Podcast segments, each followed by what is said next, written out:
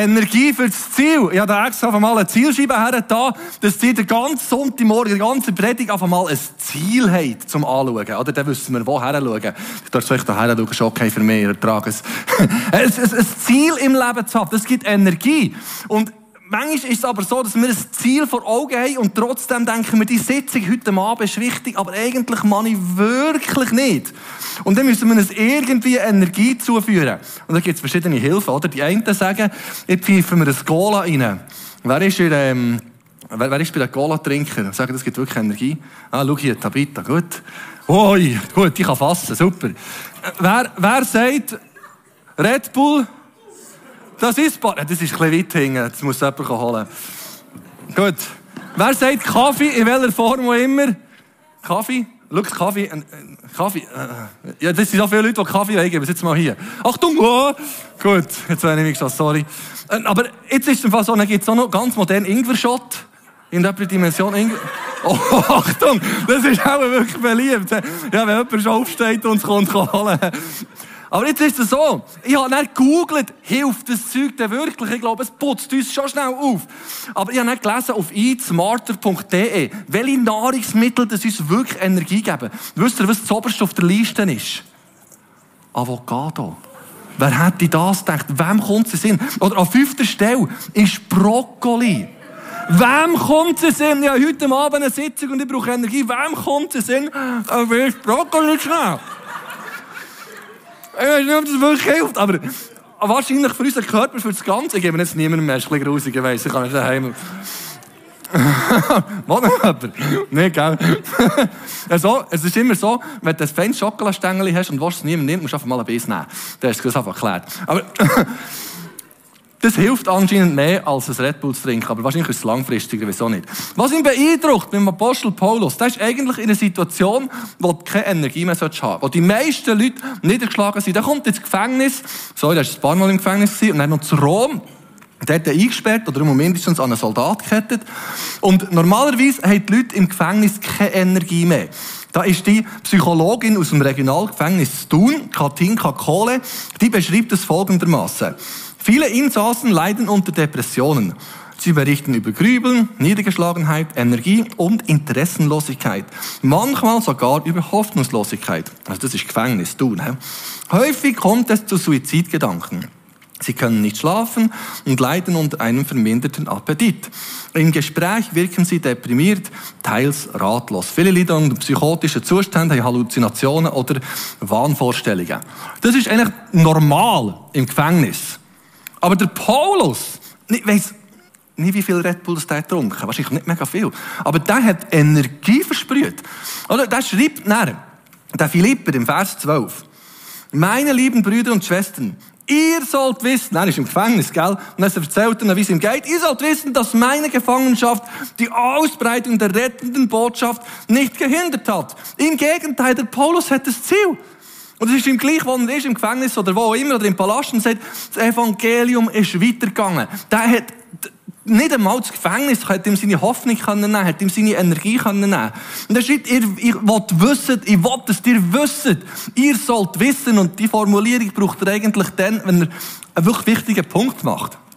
Und das ist ja noch krass, oder? Da kommt, da kommt er ins Gefängnis und da kommt der Epaphroditus von Philippi her, geht ihm zu essen und so, tut zu ihm schauen und fragt noch Paulus, kannst du mir noch sagen, wie es dir geht, dass ich das dann den Philipper wieder sagen kann. Paulus schreibt heute einen Brief und dann seine Antwort auf die Frage von den Philipper Paulus, wie geht's, ist die hier. Sagt, das Evangelium ist um vollem Vormarsch. Der tut sein persönliches Ergehen direkt mit der Ausbreitung vom Evangelium verbinden. Also das hat mich wirklich in Vorbereitung getroffen. Ich dachte, das ist ja krass. Der Paulus, wenn er gefragt wird, wie geht's dir, sagt er, super, das Evangelium wird verbreitet. Hammermässig, mir geht's super. Wenn man mehr fragt, wie es mir geht, meistens wir Schweizer, wenn es fragt, wie es geht, machen wir vor allem unsere Gesundheit fest, oder? Wenn alle gesund sind, dann sagen wir, ja, es geht gut, super, niemand im Schnuddern, niemand hat alles gut. Und wenn es nicht gut geht, dann fangen wir einfach klagen und sagen, was eben nicht so gesund ist. Oder? Das ist meistens, tun wir uns gut gehen an diesem Messen. Oder vielleicht, wenn wir ganz ehrlich sind, sagen wir noch, wie es auf der Bühne geht, oder wie es mit dem Kind geht, oder wie es finanziell geht, aber viel weiter gehen wir nicht. Und der Paulus, wenn er gefragt wird, wie geht's, sagt er, super, das Evangelium wird verkündet. Er hat sein persönliches Wohlergehen direkt verknüpft mit der Verkündigung vom Evangelium. Und das, das finde ich wirklich mega spannend und mega berührend. Und dann macht es ein, ein cooles Wortspiel. Eigentlich müssen wir ja sagen, er ist im Gefängnis und jetzt ist die Evangelisationsmaschine Paulus. Oder der grosse Apostel ist im Gefängnis und mit dem hat die Ausbreitung vom Evangelium einfach ein bisschen Wirkung verloren. Ist eigentlich ein Hindernis. Er nimmt aber eigentlich ein griechisches Wort für Hindernis, das Proskope ist und tut das S weglassen und schreibt, meine Gefangenschaft ist nicht ein Hindernis, ist nicht Proskope, sondern ist Prokope für die Verkündigung vom Evangelium. Also, er nimmt nur ein S weg und dann ist es eine ganz andere Bedeutung. Er sagt, das ist nicht ein Hindernis, sondern es ist eine Förderung. Und der Typ hat Hoffnung gehabt, der Typ hat ein Ziel vor Augen gehabt, der hat eine Energie gehabt. Und manchmal ist unsere Wahrnehmung der Situation nur ein Buchstabe unterschiedlich. Manchmal haben wir das Gefühl, das ist so schlimm. Und dann tun wir es mal im Licht von Gott anschauen und dann merken wir, hey, so, so tragisch ist das selber gar nicht. Von Proskope zu Prokope. Und ich wünsche mir, dass wir mit einer Haltung von Prokope unterwegs sein können. Nur ein Buchstaben vornehmen. Und es ist ganz eine andere Wahrnehmung der Situation. Und eigentlich wäre es ja logisch gewesen, dass man sagt, jetzt ist das Evangelium schachmatt gesetzt, aber es ist überhaupt nicht gewesen. Paulus gesagt, mein Bogen. Darum habe ich da einen Pfeil hergetan. Das ist das, was mich in diesem Text, in diesem ganzen Text so berührt. berührt. Der Paulus ist im Gefängnis. Eigentlich ist die Hoffnung verloren, aber er ist mit seinem Pfeilenbögi. Der hat Rom im Gefängnis und sagt, ich habe meinen Bogen immer noch gespannt. Ich habe noch ein Ziel vor Augen. Da gibt es noch Menschen, die brauchen noch Jesus. Und da ist so etwas von parat gewesen. Und hat immer noch Spannung in seinem Leben gehabt, hat immer noch Spannung auf seinem Bogen gehabt. Und er sagt dann im nächsten Vers, er begründet seine mutige Aussage sogar noch. Seit allen meinen Bewachern und auch den übrigen Menschen, mit denen ich es hier zu tun habe, ist inzwischen klar geworden, endlich haben sie es auch begriffen, dass ich nur deswegen eingesperrt bin, weil ich an Christus glaube. Und dann nimmt da fein ein etwas jetzt Mut, oder? Er sagt einfach mal, der Bewacher braucht er das Wort Prätorium. Und wahrscheinlich ist er zu Rom in diesem Prätorium in dem römischen äh, kaiserlichen Gefängnishaushalt ist er da gefangen gewesen. Und da haben etwa ähm, 9000 römische Elitesoldaten dazugehört. Also das waren Kampfmaschinen. Gewesen. Das sind die Besten von den Besten, die haben doppelten Sold bekommen, ähm, eine gute Rente und so besondere Aufgaben, wie zum Paulus schauen. Und das, das waren so richtige Apparate. Gewesen. Und man weiss nicht genau, wie der Paulus ist gefangen war dort in Rom. Es kann sein, dass er in einer Zelle war aber wenn wir die Apostelgeschichte lesen, heisst dort, er hat eine eigene Wohnung gehabt, ist eigentlich frei umgegangen, hat aber immer einen römischen Soldat an sich gefesselt gehabt. Das ist immer mit einer Kette ein römischer Soldat mit ihm verbunden gewesen. Und das kann sein, dass es unterschiedliche Phasen gegeben, mal in der Zelle und mal ein bisschen draussen, das wissen wir nicht genau. Aber klar ist, immer ist ein römischer Soldat an ihn gefesselt gewesen. Und dann sagt er, allen meinen Bewacher ist in der Zwischenzeit klar geworden, ist in der klar geworden, dass ich wegen Christus, er sagt Christus, der Messias, also jeder von diesen Bewacher hat mit der Zeit gemerkt, dass es einen Christus gibt. Das waren ja Römer. Die haben nichts mit dem zu tun. Ich gemerkt, das ist der Retter der Welt. Die haben irgendwann angefangen begreifen, dass der Paulus zu seinen Leuten predigt oder hat Briefe geschrieben, hat der Bewacher nebendran gemerkt, wow, das könnte ja etwas für mich sein. Und einer nach dem anderen von diesen Soldaten, vielleicht haben sie es nicht alle begriffen, aber alle haben begriffen, um was es geht. Einer nach dem anderen hat sich einfach für Jesus entschieden. Ist heimgegangen zu seiner Familie und hat dort davon erzählt, hat sein Haushalt zu Jesus geführt. Und am Schluss vom Brief schreibt der Paulus, es grüßen euch alle Heiligen, vor allem aber die Angehörigen des Hauses Cäsars. Also da ist etwas passiert. Alle meine Bewacher ist klar. Und der Paulus, ob er jetzt im Gefängnis ist oder nicht, wenn er mit Menschen zu tun hat, hat er sein Böcki gespannt hat er gesagt, ich habe ein Ziel.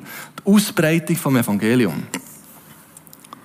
Und die, die, die, Polizisten, die Soldaten haben gesehen, wie er Wunder tut, wie, wie, wie Menschen geheilt und befreit werden. Und es hat etwas bewegt im Epizentrum der Macht in Rom, direkt beim Kaiser, hat das Evangelium etwas bewegt. Und er schreibt im Vers 14, das ist wieder paradox. Und schreibt, außerdem haben durch meine Gefangenschaft die meisten Christen neuen Mut gewonnen und Zuversicht, dass der Herr ihnen hilft. Furchtlos und ohne Scheu sagen sie jetzt Gottes Botschaft weiter. Das ist wieder von Proskope zu Prokope, oder? Sie sagen, der Paulus ist ins Gefängnis gekommen, für das Verkünden vom Evangelium. Also, ah, ah ich, ich, ich tue mich viel mal versorgen, ist schon gut. Aber das ist mir zu heissen. Aber es ist genau das Gegenteil passiert. Der gesagt, der Paulus ist dort im Gefängnis, also umso mehr nehmen wir unsere Bögen vor. Und das war nicht nur einer, der seine Bögen gespannt hat, sondern es hat in der ganzen Umgebung, all den Christen, überall, wo er Briefe geschrieben hat, es eigentlich ausgelöst, dass umso mehr hat gesagt, ja, es lohnt sich, für das unseren Bogen zu spannen. Es gibt ein Ziel im Leben. Das ist, dass Menschen dürfen gerettet werden. Und dann kommt ein interessanter Abschnitt. Psychologie mit dem Paulus, könnte man fast sagen. Zwar verkünden manche nur deswegen die Botschaft von Christus, weil sie neidisch sind und mir eine erfolgreiche Missionsarbeit nicht gönnen. Andere aber lassen sich von den besten Absichten leiten. Sie handeln aus Liebe zu mir, weil sie wissen, dass ich im Gefängnis bin, um für die rettende Botschaft einzutreten. Die anderen aber reden von Jesus Christus nur als Eigennutz. Sie meinen es nicht ehrlich und wollen mir noch zusätzlich Kummer bereiten. Doch was macht das schon? Wichtig ist allein, dass die rettende Botschaft von Christus verbreitet wird. Also der hat den Charakter gehabt. Der kennt Jules Bibelsleger, schreibt zu dem, der Paulus hatte mehr Wissen in seinem kleinen Finger, als seine Kritiker zusammengenommen an Nico hatten. Ich weiß nicht, ob das stimmt, aber der hätte, das so, hätte ja anders mit dem umgehen können. Das waren ja nicht Leute, die gegen Christus waren. Weil wenn es ihr Lehrer wären gewesen, hätte der Paulus das klargestellt. Das hat er an anderen Orten genug deutlich gemacht. Aber das waren nicht Leute, die gegen Christus waren, sondern gegen Paulus. Leute, die sich selber einen Namen machen wollten. Es waren solche, die haben gesagt ja, das Päuli ist jetzt im Gefängnis und ich zeige denen jetzt mal allen, dass ich das auch kann. Dass ich auch Gemeinde bauen kann, dass, dass ich auch Leute zu Jesus führen Jetzt müssen wir mal schauen, was dann passiert, wenn ich auch mal herstehe und so. Der Paulus sagt, das ist doch mir gleich. Hauptsache, das Evangelium wird verkündet. Und dann habe ich eine krasse Aussage gefunden vom, vom George Whitfield. George Whitfield und John Wesley, die zwei sind brillante Evangelisten und Prediger gewesen. Haben aber theologisch grosse Differenzen gehabt. Also wirklich, zum Glück habe ich mit wenigen Leuten so grosse Differenzen wie die miteinander hatten. Und irgendwann kommt jemand zum George Whitfield und sagt, ähm, John Whitfield könnte sein, äh, ich weiss nicht, Mensch, wir werden den John Wesley im Himmel sehen. Und er sagt, ich fürchte nicht, denn er wird dem ewigen Thron so nahe sein und wir so weit entfernt, dass wir ihn kaum zu Gesicht bekommen werden. So kommt der Paulus hier vor. Er sagt, ja, ja, die haben vielleicht nicht die besten Absichten aber Hauptsache das Evangelium wird verkündet. Und ich glaube, es ist gut, dass wir unsere Motive immer wieder prüfen und sagen, wieso mache ich etwas? Oder wieso mache ich es nicht? Aber es wegen Motiv zu sagen, nein, dann mache ich es nicht, also nicht richtig im Sinn, ist eigentlich schade. Wenn es um etwas Gutes geht. Paulus sagt, Hauptsache die gute Botschaft kommt da. Aber für uns ist es natürlich von grossem Vorteil, wenn das Motiv stimmt. Zusammengefasst sagt der Text eigentlich noch etwas Interessantes. Wenn ich etwas für mich selber mache, dann schadet es anderen. Oder die haben aus Eigennutz für sich selber einen Namen zu machen, das Evangelium verkündet. Und Paulus sagt, mit dem schaden sie mir. Also er hat es nicht so persönlich genommen. Aber es wirkt Schaden für andere. Das ist noch spannend. Unser Doktortheologe in Bewegung Plus, einer von denen, der Matthias Wenk, ähm, mal eine interessante Aussage gemacht. Er hat gesagt, Sünde ist nie Privatsache. Das ist etwas, was mir mega rein ist. Wir haben manchmal das Gefühl, es gibt Sachen, Sünde, Fehler, die niemand sieht und es tut sonst niemandem weh. Aber er hat dann gesagt, schau, das hat immer Einfluss auf unser Verhalten mit unseren Gegenüber. Wenn da innen etwas ist, was nicht stimmt, das hat immer Einfluss auf unsere Beziehungen. Und Sünde ist nie Privatsache. Darum, wenn ich Sachen aus falschem Motiv mache, schadet das anderen. Wenn ich es aber für Christus mache, dann sage ich, Jesus, ich diene dir, ich liebe dich, dann dienen es anderen. Mega spannend. Es dient anderen Menschen, wenn ich es für Christus mache. Und manchmal ist, ist der Grad sehr schmal, oder? Jeden Freitagmorgen haben wir um halb sechs früh gebet. Und habt das Gefühl, jedes Mal, wenn der Wecker geht, bei mir geht er um sieben ab fünf, denke ich, juhu, Frühgebet, yeah, auf das habe ich die ganze Woche gewartet. Nein, manchmal sage ich, ah, oh, das Pütis das ist jetzt wirklich früh. Und manchmal denke ich, ja, das ist super, Jesus, das mache ich gerne für dich. Es ist nicht immer gleich, nicht immer ist das Motiv genau das gleiche. Aber ich sage mir aber, wenn ich es schon mache, mache ich es doch gescheiter für Jesus. Der dient es nämlich. Aber das Motiv nicht immer ganz mitkommen, ich glaube, das ist etwas, wo wir das Leben lang daran arbeiten. Ähm, ich sage euch das, wenn ich es geschafft habe. Jetzt geht doch ein Moment. Nein, ich glaube, das ist, immer, das ist ja immer ein Thema, dass wir an unserem Motiv zu arbeiten haben. Ich habe das Gefühl, dass wir die bis zum Schluss machen. Aber es ist wichtig, dass wir das wahrnehmen, aber nicht uns durch das hindern, das Richtige zu tun. Er sagt nämlich im Vers 18, doch, was macht das schon? Wichtig ist allein, dass die rettende Botschaft von Christus verbreitet wird. Der ist so fokussiert gewesen. Der beeindruckt mich wirklich. Der sitzt im Gefängnis und sagt, schau, es ist eigentlich alles egal. Hauptsache, das Evangelium wird verbreitet. Und wenn wir mit unserem Leben einen Volltreffer landen wollen, wenn wir ein Bullseye schießen wenn wir mit drei treffen dann gibt es ein, ein Lebensziel, das im Mittelpunkt muss stehen muss. Das ist die Botschaft vom Kreuz. Das ist die Botschaft von der Auferstehung von Jesus. Und im ersten Gottesdienst hat mir jemand gesagt, sie sich beeindruckt, dass ich eine halbe Stunde mit Pfeilenbogen den Finger habe und die Pfeil abschießen. Aber ich habe es dann beim Üben probiert und dachte, das ist gefährlich, das lassen wir sein. Aber ich habe extra schon einen gesteckt. Der Paulus ist so fokussiert, wir haben so viel, wir haben so viel Wünsche im Leben, Träume im Leben. Und das ist alles nicht falsch. Es kann sein, eine Familie zu gründen, zu reisen, gehen, äh, unsere Enkelkinder aufwachsen, irgendwo früh pensioniert zu werden oder, oder ein Haus zu bauen, was auch immer das ist. Das ist alles nicht verwerflich. Die Frage ist, in welchem Verhältnis steht es zu diesem Ziel? Dient es dem Ziel vom Evangelium, dem Zentrum? Und er schreibt dann im, im, im B vom 18, schreibt er, wenn nur jeder erfährt, wenn nur jeder erfährt, wer Christus Jesus ist, darüber freue ich mich und ich werde mich auch in Zukunft darüber freuen. Und auch als Killer gibt es so viele Sachen, wo wir uns damit beschäftigen können. Das sind so viele Themen, die auf uns einprasseln. Im Moment ist es Postevangelikalismus, ist es, äh, Abtreibung ist ein Thema, das immer wieder kommt, Pornografie, Vorgenommenheit von den Medien, Rassismus, Sexismus, Dekonstruktion vom Glauben, Wokeness und so weiter. Und das sind alles Themen, die unsere Aufmerksamkeit verlangen. Und was wichtig ist, dass wir unsere Aufmerksamkeit dem widmen. Aber in diesem ganzen Plunder können wir das eigentliche wichtige Ziel vergessen. Und der Paulus ist wie, ist wie eine Warnung von ihm, schau, es gibt ein Ziel, das muss im Fokus sein. Und er geht noch weiter. Der Paulus ist ja im Gefängnis. Und er weiß nicht genau, ob er das Gefängnis überlebt er, er denkt, vielleicht, er hat Hoffnung, dass er Philippe noch mal sieht, aber vielleicht auch nicht. Und in dem Innen schreibt er, ich hoffe inständig und bin zuversichtlich, dass ich während meiner Gefangenschaft nicht schwach werde und versage. Das ist noch tröstlich, dass wir das von Paulus leben, das beten wir für uns auch. He?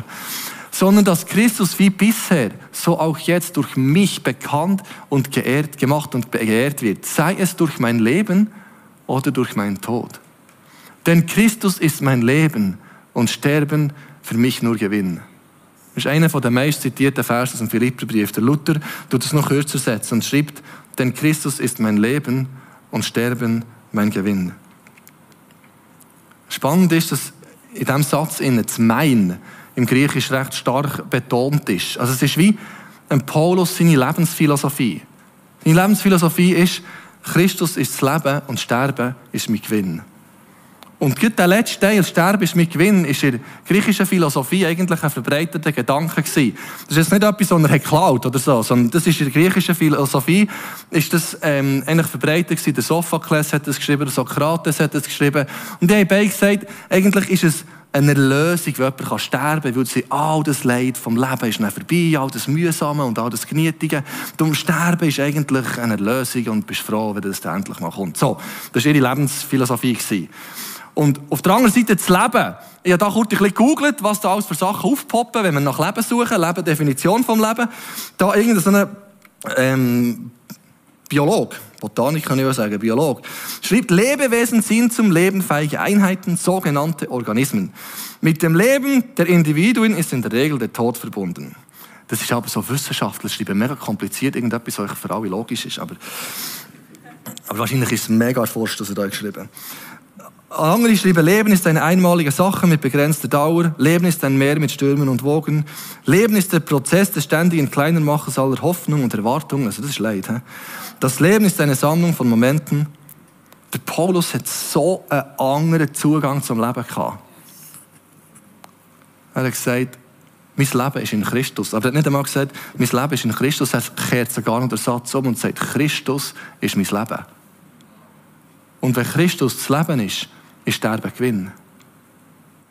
Das sind wirklich, das sind mega tiefgründige Aussagen. Leben und Sterben stehen einander gegenüber. Aber werden eigentlich gleichgesetzt, weil Christus so ausmacht. Ob ich jetzt oder lebe oder sterbe, heute Morgen habe ich gelesen, Römer 12, schreibt genau das Gleiche. Ob ich lebe oder sterbe, ich lebe Christus. Ich sterbe Christus, spielt gar keine Rolle. Also natürlich spielt es eine Rolle. Er sagt, hoffentlich lebe ich noch. Weil dann kann ich noch mal zu euch Philipper kommen, dann kann ich noch mal etwas bewegen. Aber weil Christus das Leben ausmacht, ist der Sterben Gewinn. Der Detlef Häuser, Ausleger von dem, der schreibt, für Paulus ist Christus der konstitutive Inhalt des Begriffs Leben. Modern ausgedrückt, an Christus macht sich der Sinn des Lebens fest. Paulus schreibt selber in Galater 22, ich lebe, doch nun nicht ich, sondern Christus lebt in mir. Und was ich jetzt lebe im Fleisch, das lebe ich im Glauben, zwar im Glauben an Sohn Gottes, der mich geliebt und sich selbst für mich dahingegeben hat. Der Zinzendorf hat gesagt, ich kenne nur eine Leidenschaft. Das ist er und er allein. Philippe 3,10 schreibt der Paulus, ich möchte ihn erkennen. Der, der so viel hat erkennt, ich möchte ihn erkennen und die Kraft seiner Auferstehung und die Gemeinschaft seiner Leiden und so seinen Tode gleichgestaltet werden. Im nicht wissen, wie lange das sein Leben noch geht. Der Paulus gesagt, schau, Christus ist der, der mein Leben ausmacht. Und ich wünsche mir, dass für möglichst viele Menschen Christus der Lebensinhalt wird. Zu einer ähnlichen Zeit, wie der Paulus dort im Gefängnis war, hat der römische Soldat in Karthago, das hat mir gefunden, in diesen Ruinen, hat er eine Inschrift eingemeißelt, dort in die, in die Gewölbe hinein. Und der Soldat schreibt, Lachen, Jagen, Baden, Spielen, das ist Leben. Denn für mich ist Leben Jagen, Baden und Feiern. Wenn wir Zeitungen lesen, kommen wir irgendwie auch dorthin. Erfolg, Geld, Sport, das sind Sachen, die das Leben ausmachen sollen, die das Leben lebenswert machen. Und Paulus hat so einen anderen und tiefgründigeren Zugang zum Leben. Er sagt, Christus ist mein Leben. Und wenn Christus das Leben ist, ist Sterben Gewinn.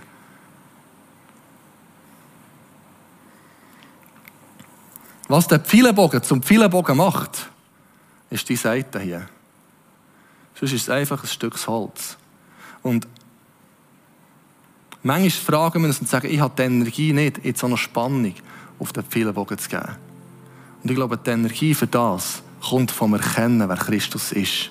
Kommt vom, vom Begeistertsein vom Evangelium. Und die letzte Predigserie über das Blut von Jesus, glaube ich, ist so entscheidend. Wir können nicht genug ergriffen sein und staunen ab dem, was Christus für uns gemacht hat. Und Paulus sagt, der, der mein Leben ausmacht, ist Christus. Und der Unterschied von einem Stück Holz zu einem Pfeilenbogen ist das Schnürli hier. Was willst du mit dem jagen? Das ist auch kein so lustiges Spielzeug, wenn man draufsteht, verbrichtet. Und das, was das Leben ausmacht, sagt der Paulus, Christus ist das Leben. Und sonst ist das Leben leer. Und wenn Christus im Leben ist, kommt, kommt Potenzial ins Leben und Spannung ins Leben, also eine positive Spannung hier. Und ich weiß nicht, vielleicht sind heute Morgen Leute hier oder Leute im Zuschauen im Livestream und sagen, ich komme mir vor wie so ein Stück Holz. Und ich wünschte mir, es kommt Sinn in mein Leben. Und es ist ganz ein einfacher Schritt, auf Jesus zuzugehen und zu sagen, ich will, dass Christus mein Leben ausmacht. Ich habe ein ganz einfaches Gebet mitgebracht und wir können beten zum Ausdrücken, ich will, dass aus einem Stück Holz ein Pfeilenbogen wird. Die, die das wollen, können das mit mir mitbeten und sagen, Jesus, ich komme zu dir. Bitte vergib mir all meine Fehler. Komm du jetzt in mein Herz. Bist du mit Gott, ich will dir nachfolgen. Ich glaube an dich und erfülle mich mit dem Heiligen Geist. Und Jesus, ich danke dir für jede Person, die jetzt mitbetet. Jesus, danke, dass du gut jetzt kommst mit dem Wissen, jetzt macht mein Leben plötzlich Sinn. Jetzt habe ich zu dem gefunden, was mein Leben hat geschaffen, was meinem Leben Würde verleiht, was meinem Leben Sinn verleiht. Wie der Paulus sagt, Christus ist mein Leben. Und Herr, ich bitte dich für uns alle heute Morgen, dass wir neu dürfen erkennen, was du für uns hast gemacht Und neu dürfen Spannung in unser Leben bekommen, weil du in uns lebst. Mir ist eine spannende Geschichte begegnet in der Vorbereitung von John Scudder. John Scudder hat anfangs vom 19. Jahrhundert gelebt, ähm, ist Arzt gewesen, hat in Philadelphia studiert, ist dann zu, ähm, New York Arzt gewesen und hat als Arzt äh, so äh, Psych gemacht bei Leuten heim, wie wir das früher gemacht haben. Ist nicht in die Arztpraxis, sondern die Arztpraxis ist zu dir gekommen. Das ist heute anders. Heute musst du nicht mehr laden, sondern kannst den Laden zu dir kommen. Das ist dort auch so, gewesen, also eigentlich recht modern. Gewesen. Jedenfalls ist der John gerade bei einem älteren Mann vorbeigegangen und er hat den gepflegt und auf dem Nachttischli ist so ein Traktat gelegen. Auf diesem Traktat, der Titel von diesem Traktat war die Wichtigkeit der Erreichung von diesen 600 Millionen Menschen, die Jesus noch nicht persönlich kennen. Zu diesem Zeitpunkt hat die Zahl gestimmt. Und der John Scudder sieht das Traktat geht heim zu seiner Frau und sagt, schau, ich glaube, meine Berufung ist nicht einfach hier ein bisschen Arzt zu sein, sondern es gibt Menschen, die brauchen Jesus. Und er hat eine Berufung gefunden und ist dann mit seiner Frau zusammen auf Sri Lanka und hat Spannung in seinen Boden, Boden gebracht. Er hat immer noch als Arzt geschafft. Hat aber als Arzt dort dann, ähm, Missionsarbeit geleistet, hat in Sri Lanka ein grosses Spital aufgebaut und hat dann das Gefühl gehabt, Gott ruft ihn in den Süden von Indien. Ist dann schon relativ alt, ist er dann in den Süden von Indien gegangen, hat dort angefangen Missionsarbeit aufzubauen. Und weil er selber von einem Traktat ist berührt war, hat er Millionen von Traktaten, verschiedene Traktate drucken und die als Evangelist, als Missionar verteilen. Eine kurze Zeit von Amerika zurück müssen, weiß nicht, ob es gesundheitliche Gründe waren, und ist dann zurück in den Süden von Indien bis zum Schluss von seinem Leben 1855. Er hat selber nur, nur etwa sieben oder acht Jahre in Südindien gedient. Aber was er dort gemacht hat, hat seine Kinder dazu veranlasst, zu sagen, das, was Vater gemacht hat, das machen wir hier auch. Seine Kinder sind in Südindien geblieben dort als Missionare dienen. Die Kinder der Kind haben das Gleiche gemacht. Und ihre Kinder wieder das Gleiche. Insgesamt haben vier Generationen von Scuders über 43 Familienangehörige im Süden von Indien Missionsarbeit geleistet. Insgesamt haben die Familienangehörige 1074 Jahre in Südindien gedient. Also einfach zusammenzählt, die ganzen Jahre, wo sie dort in Mission waren. Von einem Mann, der sieben Jahre in Südindien war. So über vier Generationen, über 1000 Stunden, äh, über 1000 Jahre, wo sie investiert wurden. Weil ein Mann hat vorgelebt, was ein gespannter Bogen bedeutet. Und Paulus, sein Brief an Philipper, ist aus der Gefangenschaft in Rom. Er hat nicht mehr lange weitergelebt. Man könnte sagen, es ist wie, es ist nicht sein letztes Schriftstück, aber es ist wie ein Vermächtnis von ihm. Und er sagt, schau, es gibt eine Priorität im Leben. Eine wirkliche Priorität. Es gibt Haufen anderes zum Genießen, zum Freude daran haben, wo Gott uns damit segnet. Aber wirklich der Kern vom Zweck, wieso wir da sind, ist, dass Menschen dürfen mit Gott versöhnt werden. Mich berührt die Geschichte von John Scudder, der etwas hat vorgelebt, das über Generationen ist weitergegangen. Und das, was wir leben, ist viel mehr als das, was wir selber erleben hat einen riesen Einfluss auf unsere Nachbarn, auf unsere Kleingruppe, auf unsere Kinder. Und Jesus, ich bitte dich, dass du uns innen heute Morgen etwas weckst. Sagen, ja, ich will mein Leben auf das ausrichten, was wirklich zählt. Ich will, dass mein Leben einen Volltreffer gibt. Und Jesus, danke für das Vorbild von Paulus. Und danke, dass du uns alle hast berufen. Danke, dass du der bist, der unser Leben, unserem Leben Sinn gibt. Und mit dem Paulus zusammen wollen wir sagen, Christus ist mein Leben und Sterben ist mein Gewinn. Amen.